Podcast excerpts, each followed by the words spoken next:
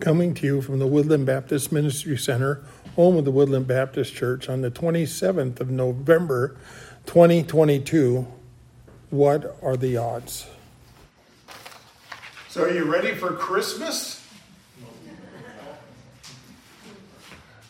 I tell you, this is my favorite time of year November, December, uh, fall, the change of weather, colder outside, a little crisp like the changing colors of the leaves. And then I like the themes Thanksgiving and then the coming of the Savior Christmas. I love it when secular school stores start playing Christmas carols. and you go, Did you know what that song just said? But they, they're not paying attention. Anyway, so I thought we'd start a series our Christmas series this uh, this for this year 2022. The theme came to me for this message earlier on, but it was verified by conversation I had just yesterday talking to an individual about a relative of theirs and said this person was raised in church, knows, you know, knows the things that you would know because they've been in church, but it repudiated that, turned and walked, away and said, I don't want anything to do with God. The Bible is just a collection of books written by different authors, and that's all there is. And I thought, maybe I'll send him a copy of this message. I don't know if it straightened him out or not, but hopefully it would be of help. Let's go back to the passage that Tom read for us. And I wanted to point out some things that are in this passage. In 1 Peter chapter 1, uh, Peter, our good friend, disciple of Jesus Christ, is writing some really good stuff. And as he's talking about this, in in verse 10 of this of this first chapter, he says, Now concerning this salvation, speaking of so great a salvation provided by Jesus Christ, having gone to the cross and offered himself up, and the sacrifice there, and the death, burial, and resurrection of Christ. He says, he says, concerning this salvation, the prophets who prophesied about the grace that was to be yours searched and inquired carefully, inquiring what person or time the Spirit of Christ in them was indicating when he predicted the sufferings of Christ and the subsequent glories it was revealed to them that they were serving not themselves, but you in the things which have now been announced to you through those who have preached the good news to you by the Holy Spirit, sent from heaven, things to which angels long to look.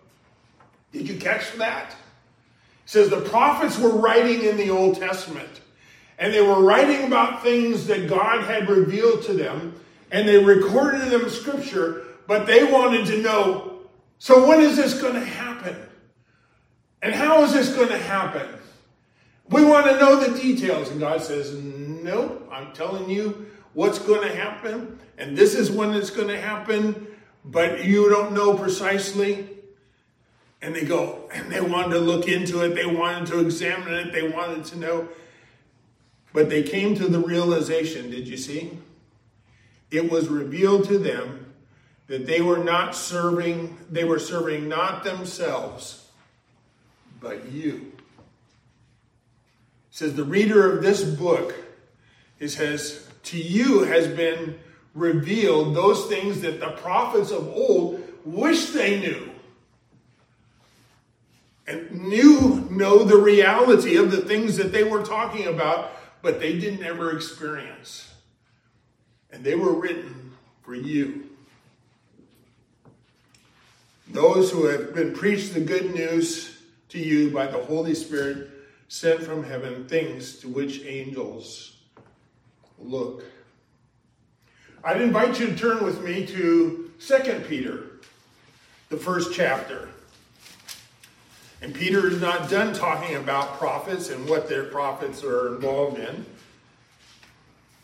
And in verse 5, he talks about some spiritual qualities of believers, uh, talking about virtue and knowledge and self control, steadfastness, godliness, brotherly affection.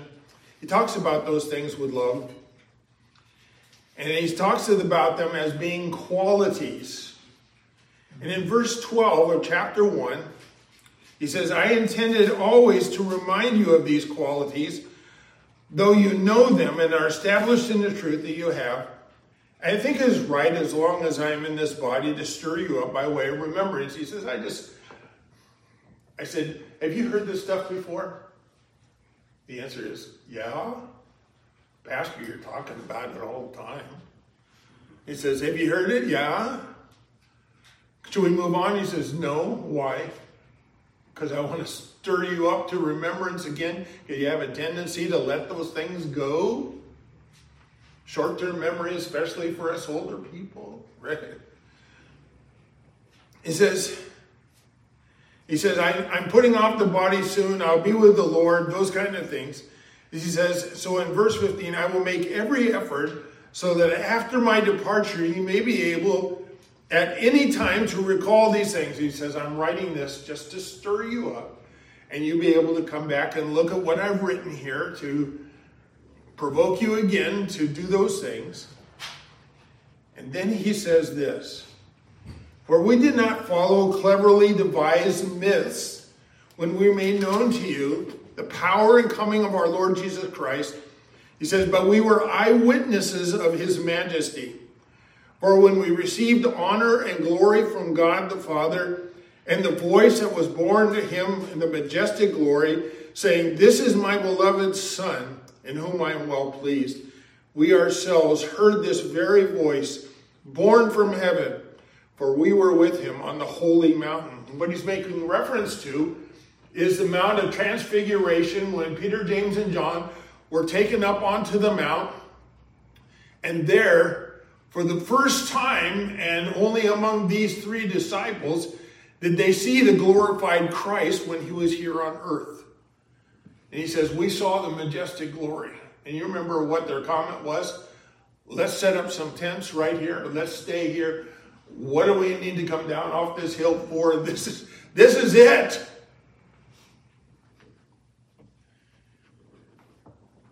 He says, and we have a prophetic word more fully confirmed, to which you do well to pay attention, as a lamp shining in the dark place, until the day dawns and the morning star rises in your heart, knowing this, first of all, that no prophecy of Scripture comes from someone's own interpretation, for no prophecy was ever produced by the will of man, but men spoke from God as were carried along by the Holy Spirit.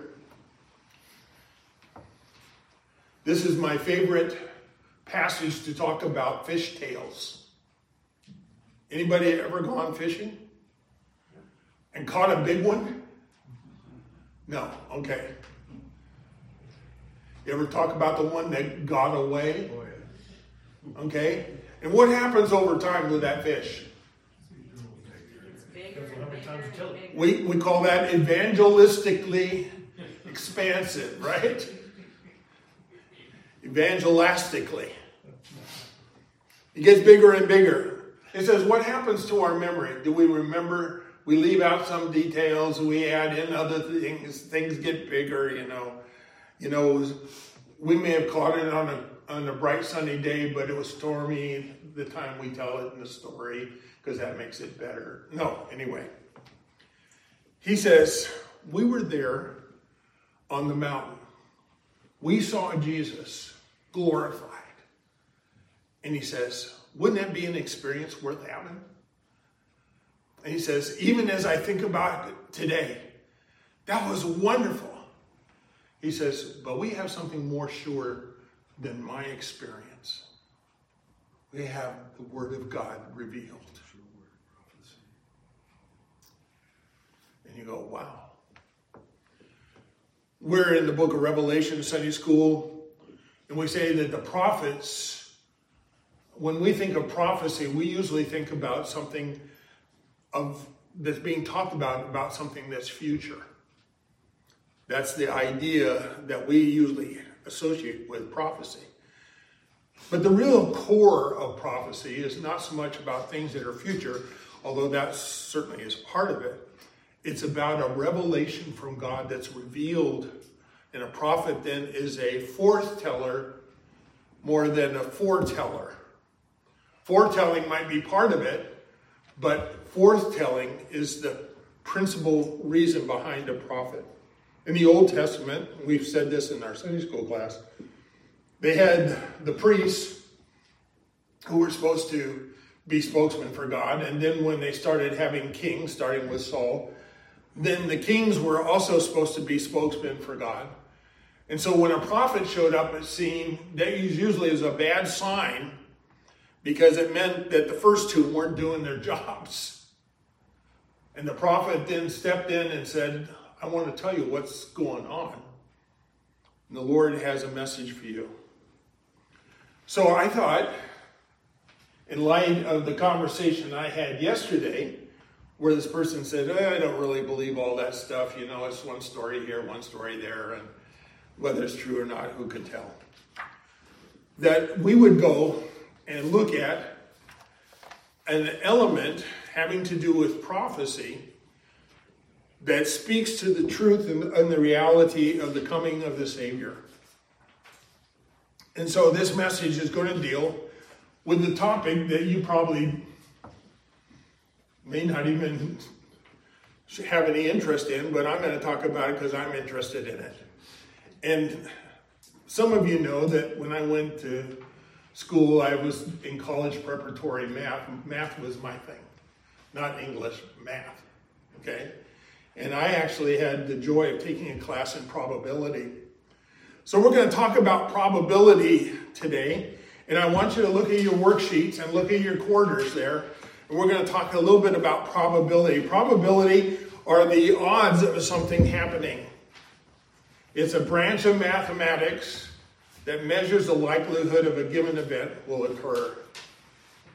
So let's begin with looking at our two quarters. We see if we had a quarter, we have heads and tails, one and two.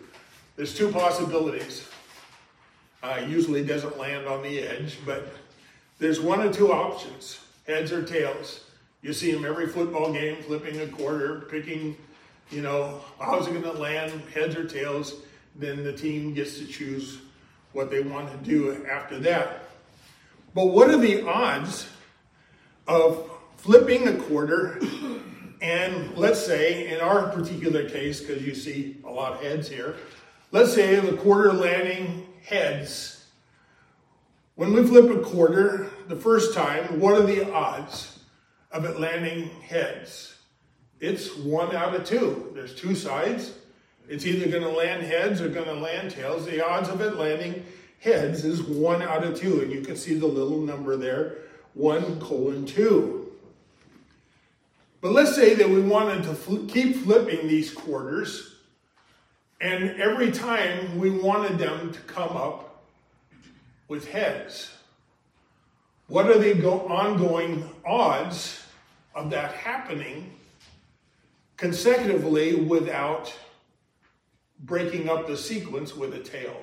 Just head, head, head. What are the odds of doing that 10 times and having it come up heads every time. So let's see the second time, two times.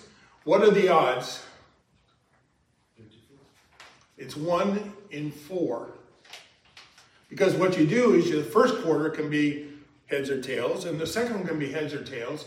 But for both for them to be heads, has to be one times two times one times two, one time out of four. Okay, you can see where this is going.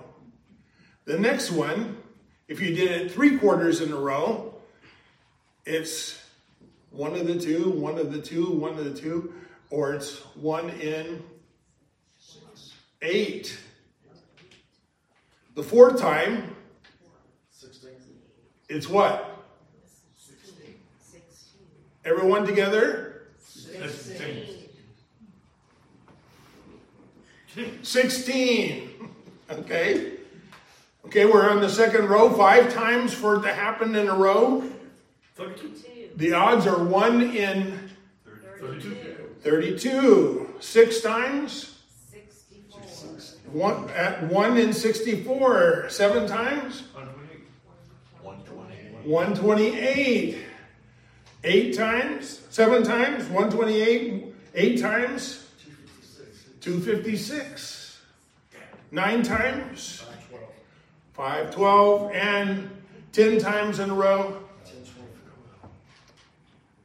1,024 times. So it's a pretty safe bet that if you say, hey, I'm going to bet that you can't flip a quarter 10 times in a row and have it come up heads.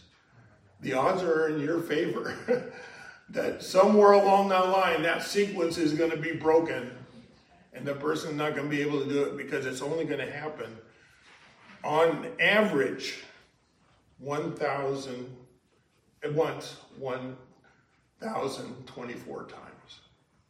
You can see how this multiplies as it goes. Let's move down to dice. Dice have six sides, right? If we were going to repeat the same process, now instead of just two sides, now you have six sides that it possibly could be, and you were going to get the same number, a six or a one or whatever it would be that you pick to start with. Whatever you roll the first time is the one you want, right? Because you're already one down then.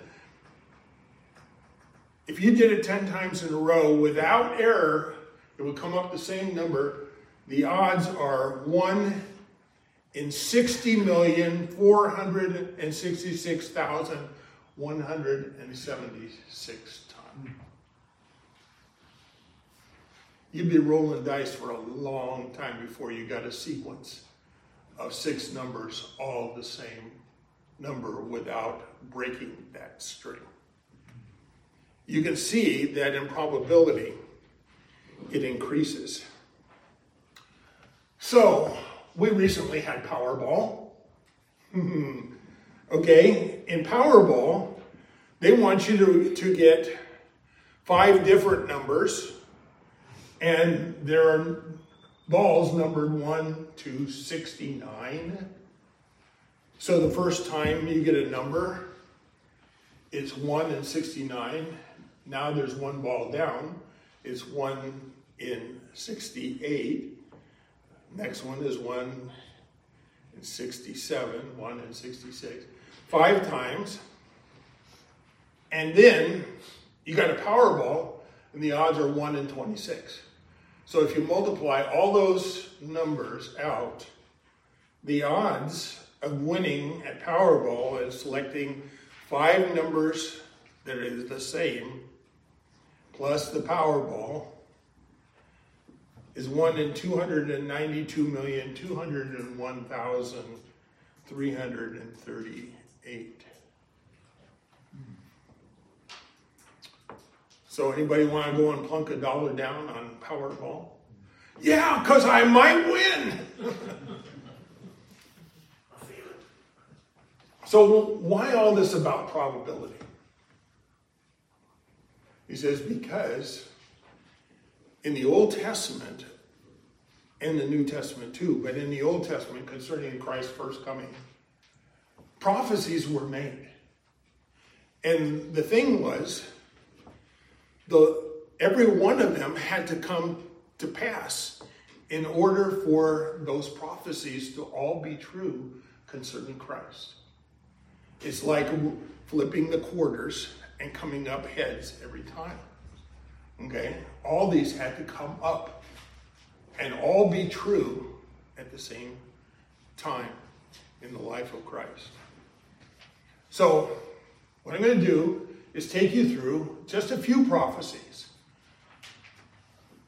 those that have studied and looked at the life of Christ says there's approximately 300 prophecies concerning the person and work of Christ that were fulfilled in his first coming. Okay? Did you catch that number? 300 prophecies. So, we're going to let you participate. Mike, do you have your uh, your phone? Does it have a calculator? I think so. Let me look at that. If not, the rest of you can play along if you have your phone and just mute it. Okay? So let's go with the first prophecy because this one's always interesting.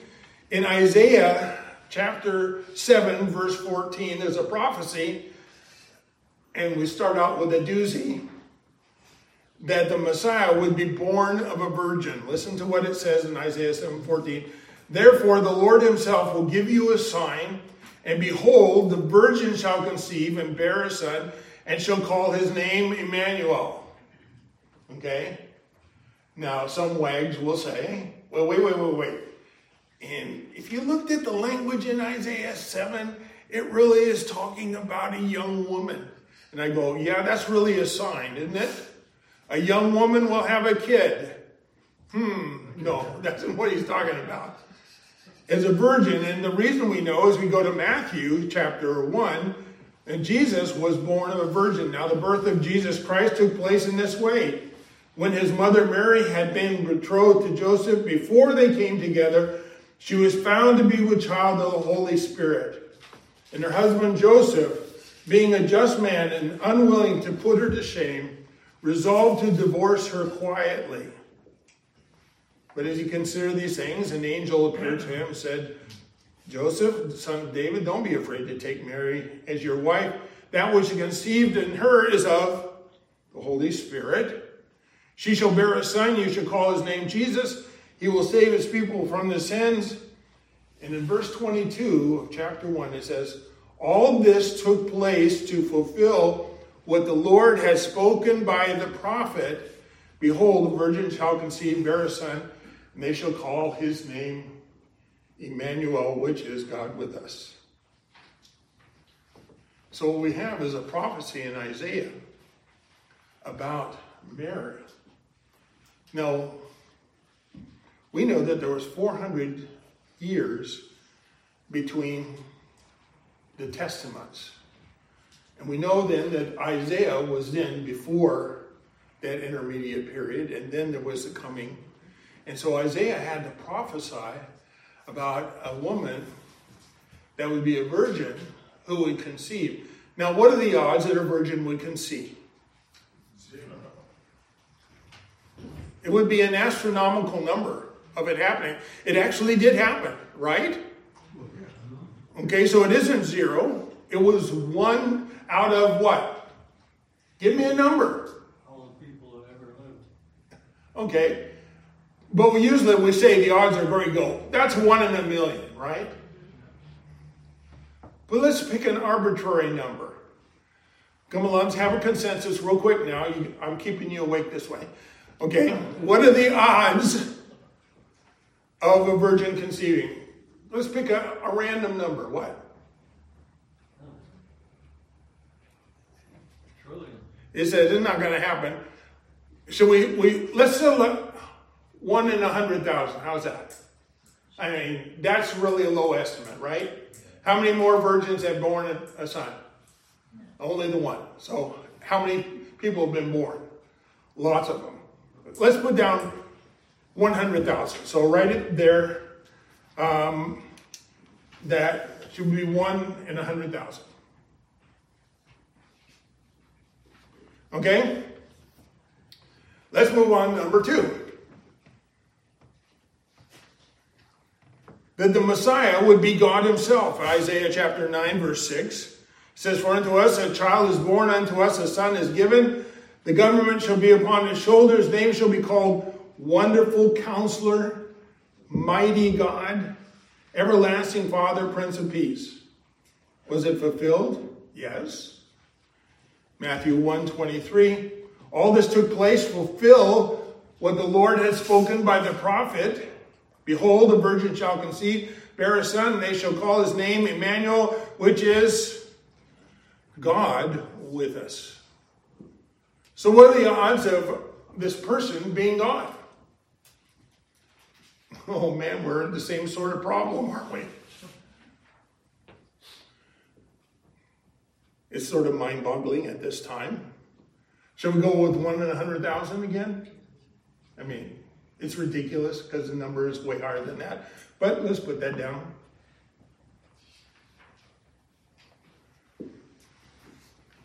Because one of the things I know is going to happen is we're going to blow out his computer, is what's going to happen here. Okay. Let's get to something much more tangible because you some people might deny those two and go, "Oh, come on, he's not really God." And she wasn't really a virgin. In fact, that's what they said about Jesus, right? Oh, you are born of immorality. and you're certainly not God. You make yourself out as God, but you're not God. But let's pick something more tangible that we can actually nail down. Number three, the Messiah would be born in Bethlehem. You've heard that one. Micah 5 2. But thou, Bethlehem Ephrathah, though thou be little among the thousands of Judah, yet out of thee shall come forth unto me. That is to be born in Israel, whose goings forth have been from old, from everlasting. And where was Jesus born? Duh. In Bethlehem. Luke 2, verses 1 through 7, a decree went out from Caesar Augustus. All the world should be t- registered. This first happened when Quirinius was governor of Syria. All went to be registered, each to his own hometown. Joseph went up from Galilee, from Nazareth to Judea, to the city of David, which is called Bethlehem. I think he's putting his finger on it, isn't he?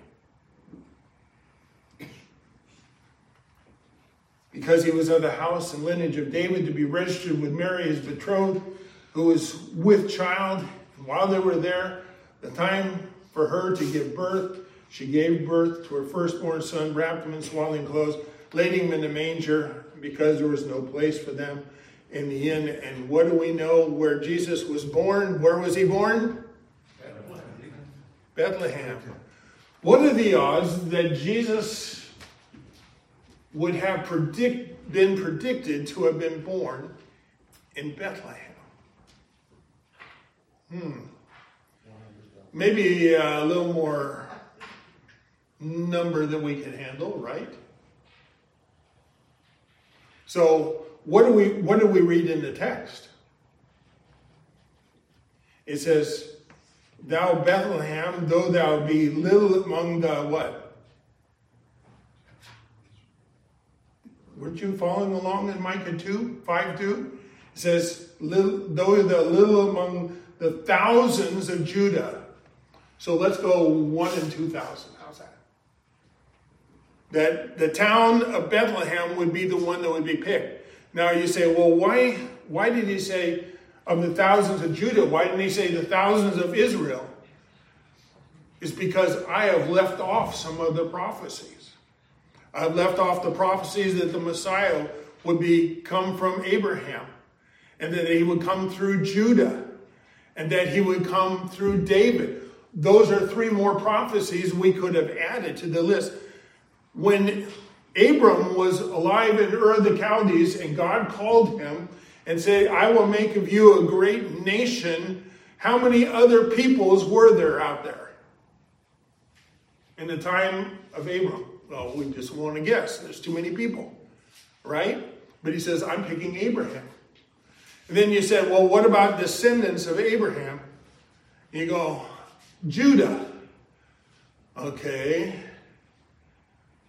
All right, we can pick Judah.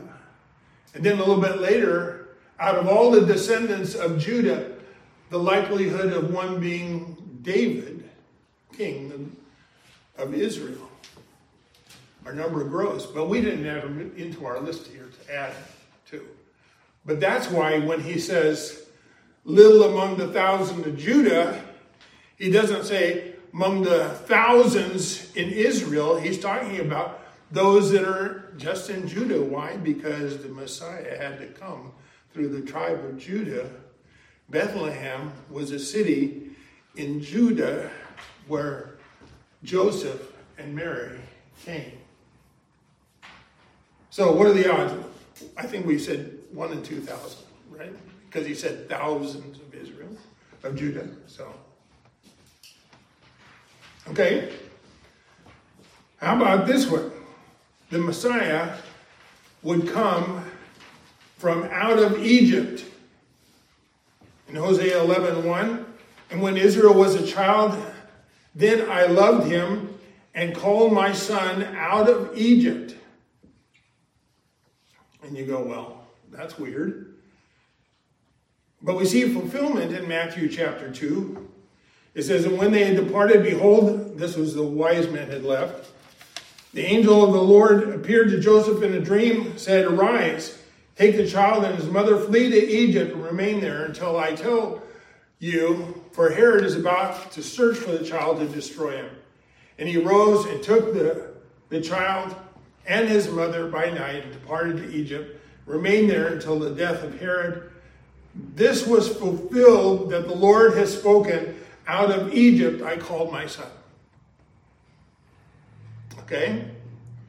So, what are the odds that a Jew would be called out of Egypt? Where were the Jews living in the time of Jesus? Well, there was some of the dispersion, but we already had the prophecy concerning him being born in Bethlehem. Where's the likelihood that a Jew born in Bethlehem would find his way to Egypt? Give me a number. 5,000. 5,000? Can we live with that? Okay. You know why he offered that answer? So the pastor would get done with his message quicker. Okay.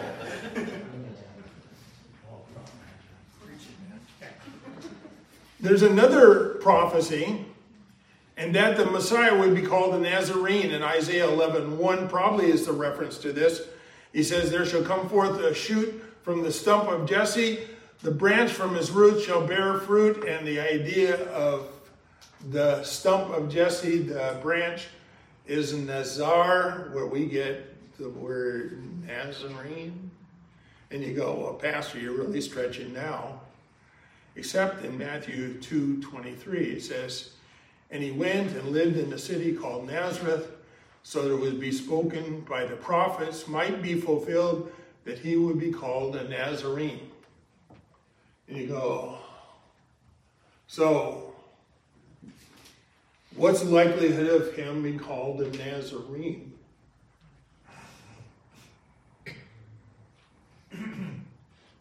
Come on now. Other, it, the longer you sit, the longer we're, I'm preaching. So, give me a number. I don't care. Ten thousand. How many? Ten. Ten thousand. Okay.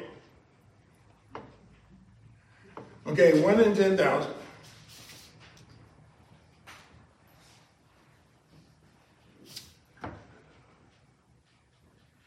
Now you can see the confusion about the prophets of old. What did they have in their hands? That Jesus would be born in Bethlehem, yet called out of Egypt and be called a Nazarene. In fact, it was so confusing, even for those that lived in Jesus' day, that we see this in John chapter 7. And when they heard these words Jesus had been preaching, some of the people said, This is really a prophet. And others said, This is the Christ, this is the promised one. But some said, Is Christ come from Galilee where Nazareth was? Has not the scripture said that Christ is from the offspring of David and comes from Bethlehem, the village where David was? And so there was a division among the people over him, and they were living at the same time that Jesus lived. What about the prophets of old, hundreds and hundreds and hundreds of years before, who had prophesied, He is from Bethlehem, He comes out of Egypt, and He is called the Nazarene? You can see their confusion, and you can see why Peter would say that the prophets wanted to look into this and wanted to see how in the world is this going to work out? We don't get it, and they were told it wasn't for you, prophets, it was for those who are reading this and now know the truth of Jesus Christ. And we go, from our perspective, we go, I know how this works out. He was born in Bethlehem. He was chased out of Bethlehem by Herod down into Egypt. When Herod passed away, they returned back to the land from where they came, which was, according to Luke 2, back to Nazareth. And so he grew up in Nazareth. We have the answer now. The prophets of old didn't have it. We have it now. But when they were making the prophecy, did it make any sense? Absolutely not.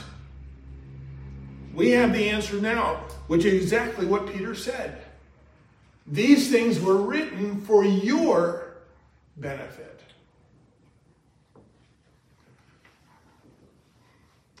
Now, we've been dealing only with the prophecies concerning those things right around the birth of Christ. I'll give you one more that's a little more ugly, and that was the Messiah's birth would include death of innocents.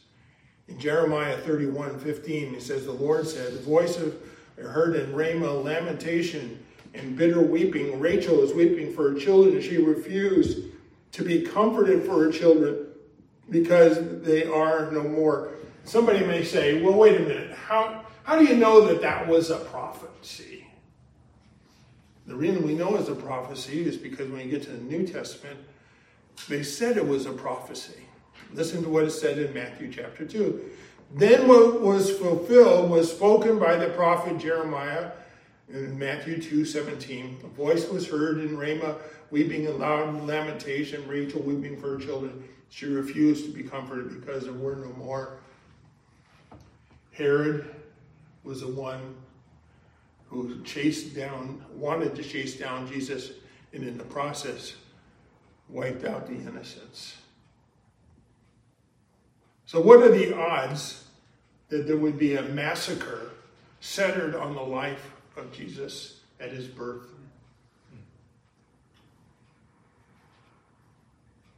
Number? 7,000. 7,000. Thank you, because I know you want to go home. Okay. Okay.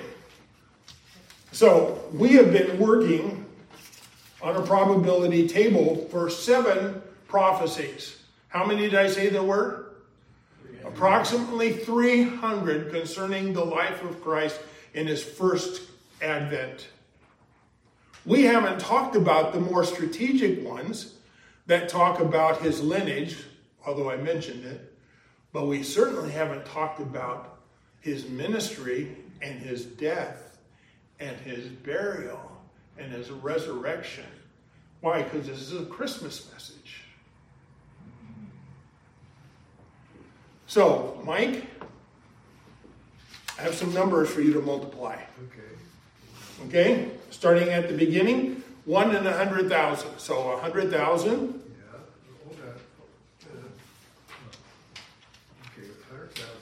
times a hundred thousand. Remember, we said those estimates were low.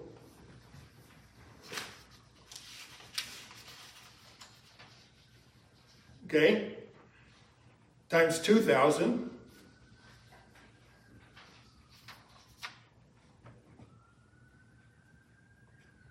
Times 5,000.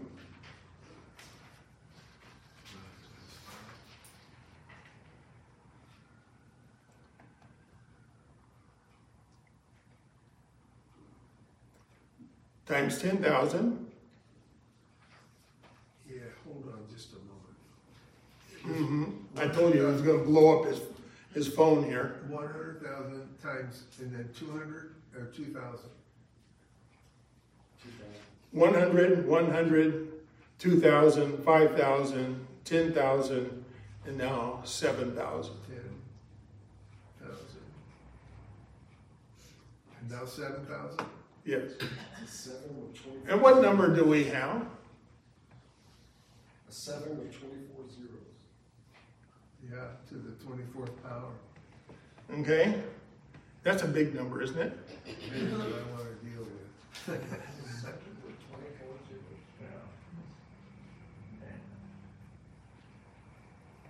Yeah, it says E, there's an error here. It says, my, my computer brain hurts. Okay. So we have an astronomical number with how many prophecies? Seven. How many prophecies concerning Christ? Over 300 prophecies concerning the first advent of Christ. What does Peter have to say about that? First of all, the prophets who want to look into this. But I want you to pay attention to this verse in 2 Peter chapter 1. I, I gave you the longer segment, but we're time's up, so I'm just going to cut to the chase here. In verse 19, listen carefully to these words, one sentence. We have the prophetic word more fully confirmed. What? More confirmed than Peter's personal experience on the mountain of transfiguration. He says, something that is more sure. How many would have loved to have been at the Mount Transfiguration and see Christ glorified? Yeah, I would like to have that in my memory banks of something I had seen, I had experienced. Peter says, I got something that's more sure than that. He says, We have the prophetic word more fully confirmed, to which you do well to pay attention. Are you paying attention? Are you paying attention? As a lamp shining in a dark place until the day dawns and the morning star arises in your heart. Hear what Peter says? He says, I want you to pay attention because the purpose of all of this was just not so the pastor could preach a message about weird numbers and not to blow up Mike's computer. But though we would have a sure word of prophecy, because what he gave to us was to bring about a heart change. The dawn, as he says, the day star dawn in your heart. Peter would go on to write this. And I think this is interesting because we like to quote this one. It says in first second Peter chapter 3, verses 8 through 10. Don't overlook this one fact, beloved, that the Lord one day is a thousand years, a thousand years is one day. The Lord is not slow to fulfill his promise. All these words were not just prophecies for the purpose of talking about the future, but for conditioning the idea of a promise that he was making to you that a Savior would come, and then the Savior did come. He says, not slow concerning his promise, as some count slowness, but is patient toward you, not wishing that any should perish, but all should reach repentance.